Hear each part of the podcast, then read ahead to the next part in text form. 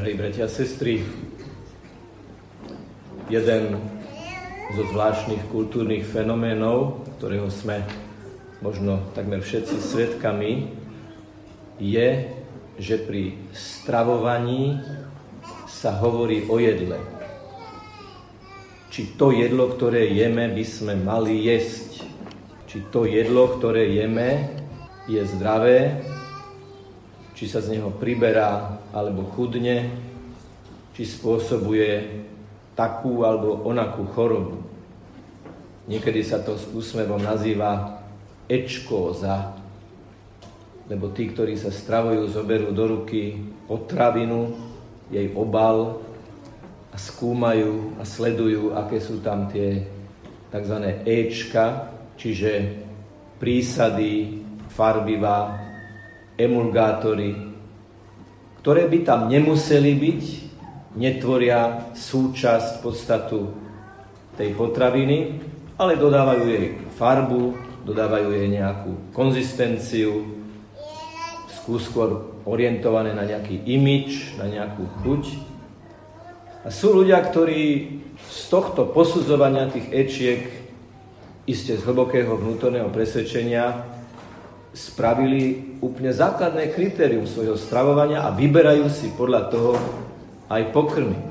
A naozaj aj na internete je možné nájsť Ečka neškodlivé, Ečka škodlivé. Keď som trošku skúmal túto problematiku, tak som napríklad narazil na informáciu, že v jahodovom pribináčku, pribináčik, niečo ako miláčik, jeho jahodovú rúžovkastú farbu vôbec nespôsobujú jahody, ale E120, karmínová farba, ktorá sa vyrába zo sušených samičiek, ktoré žijú na peruánskych kaktusoch.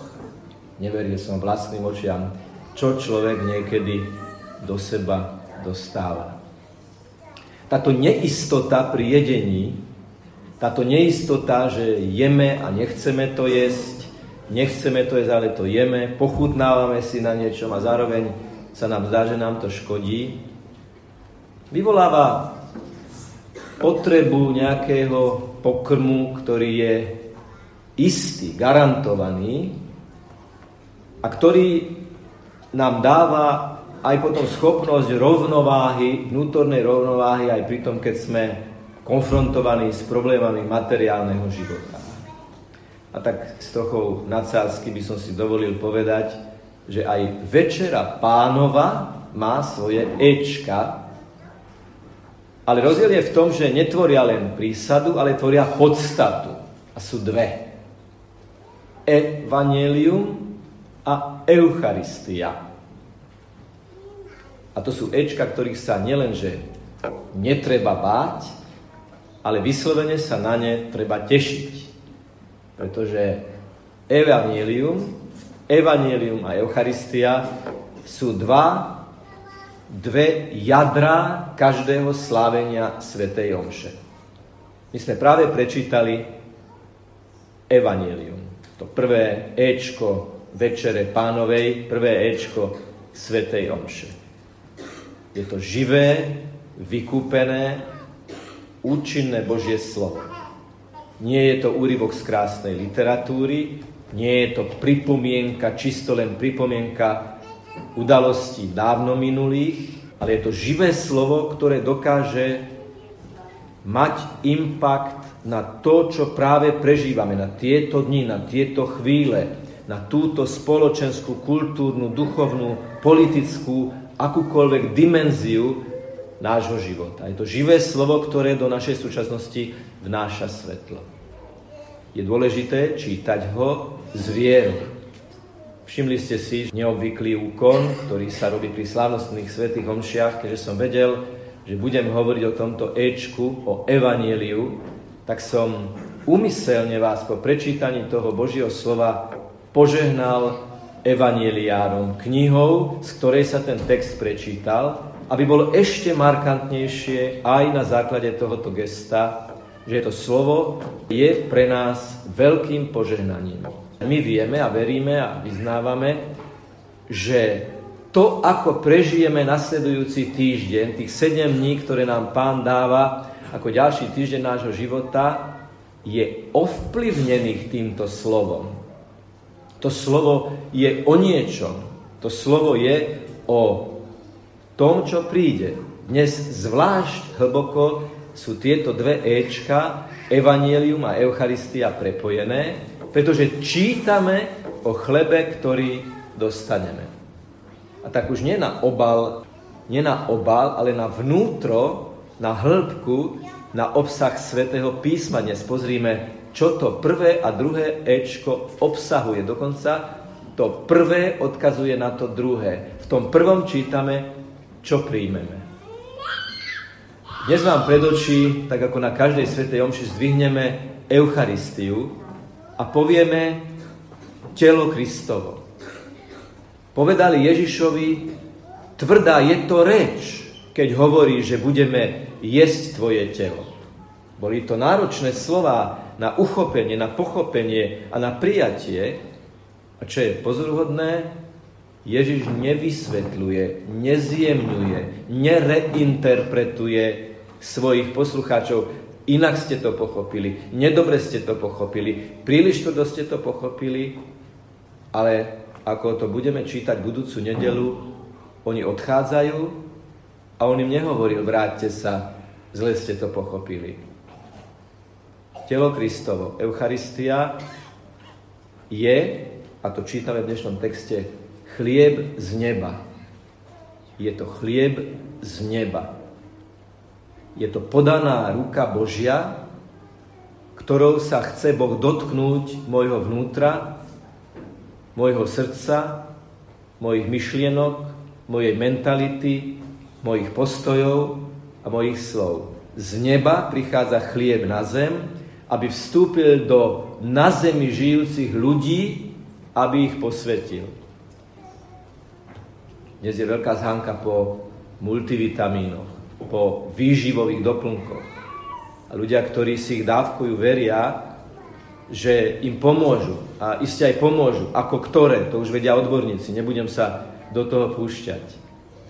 Ale výživový základ pre dušu, nie doplnok, ale základ, je chlieb, ktorý prichádza z neba, lebo ním stvoriteľ, ten, ktorý stvoril telo, ktorý stvoril dušu, ktorý stvoril človeka a logiku jeho fungovania, prichádza z neba, aby sa cez tento chlieb, ktorý nesie v sebe Ježiša Krista, živého, výťazného, uzdravujúceho.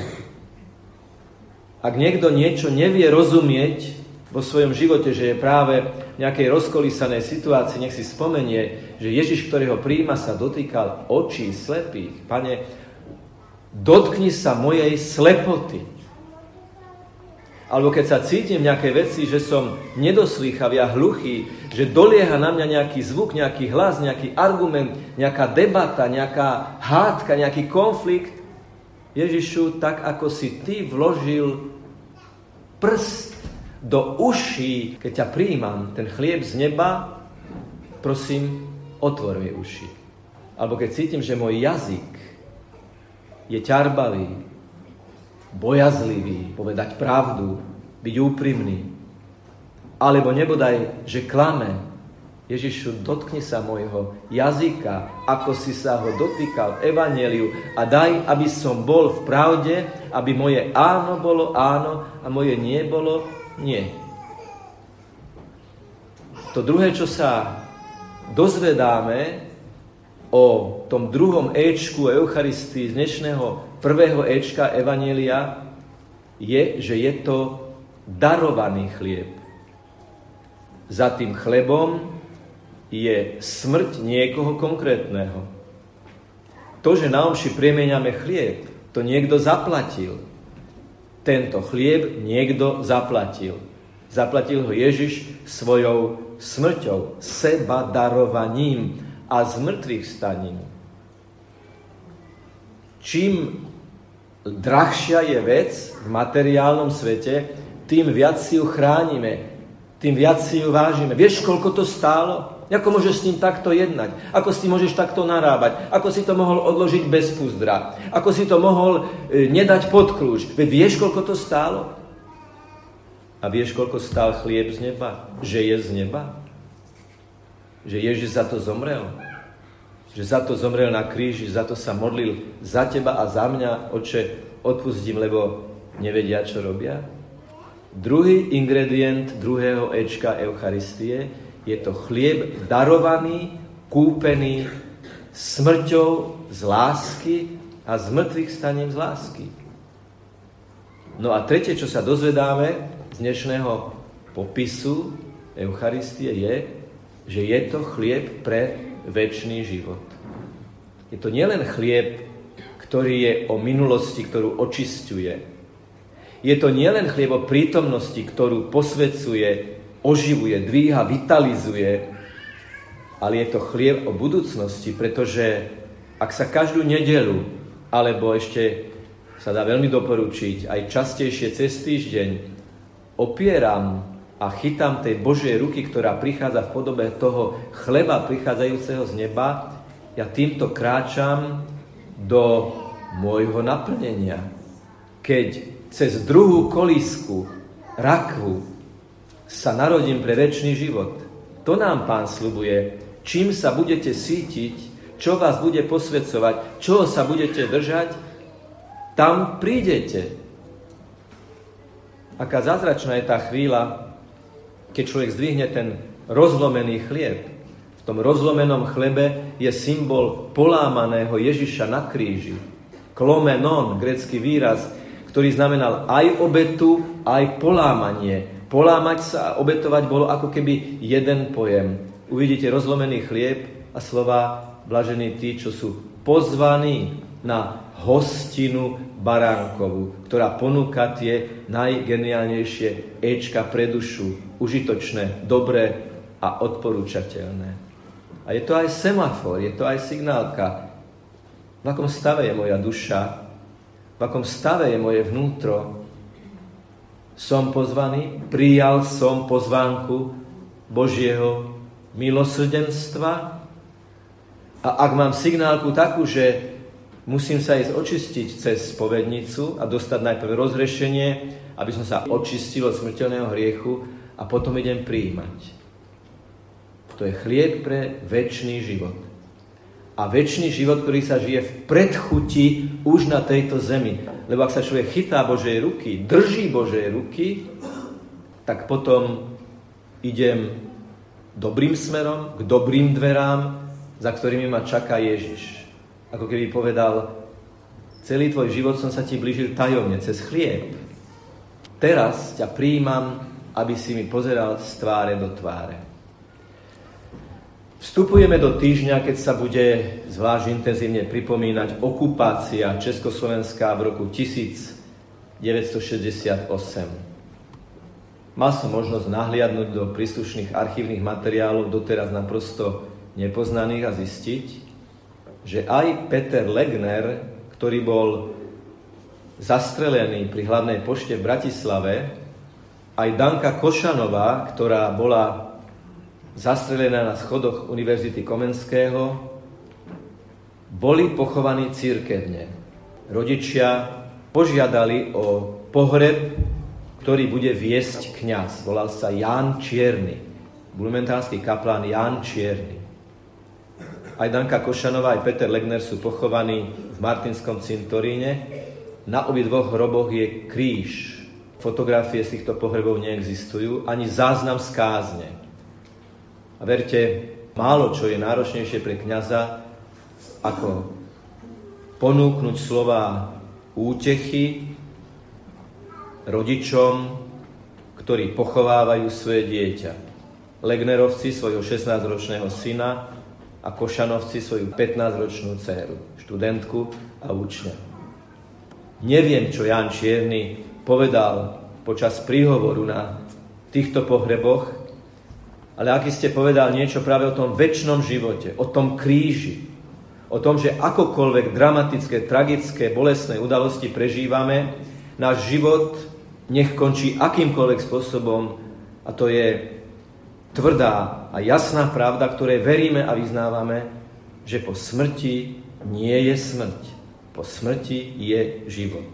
Po smrti nie je bodka. ale bodkočiarka, za ktorou nasleduje veta o láske, o milosrdenstve, o Božej dobrote.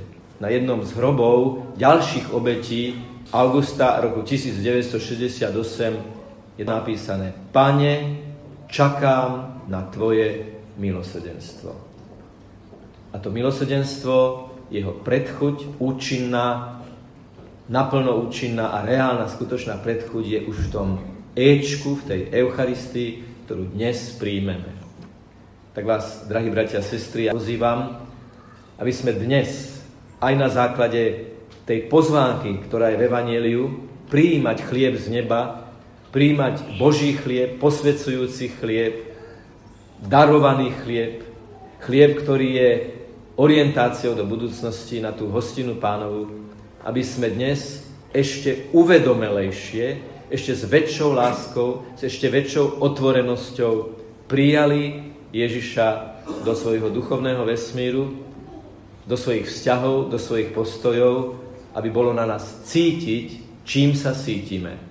Že máme pokrm, ktorý nás robí lepšími, ktorý nás robí darom pre spoločenstvo, v ktorom žijeme a ktorý nás robí ľuďmi, ktorí majú nadhľad a odstup od svojej každodennej reality a práve preto ju dokážu proaktívne prežívať, lebo vedia, že všetko to, čo plinie, sú kroky vedúce do situácie, keď už nič plynúť nebude, keď nebude ani čas, ani priestor, ale jedno veľké teraz, vytrženie lásky v spoločenstve, v väčšnom hymne chvály Ježišovi Kristovi, trojedinému Bohu. V spoločenstve Panny Márie, našich krstných a birmovných patronov.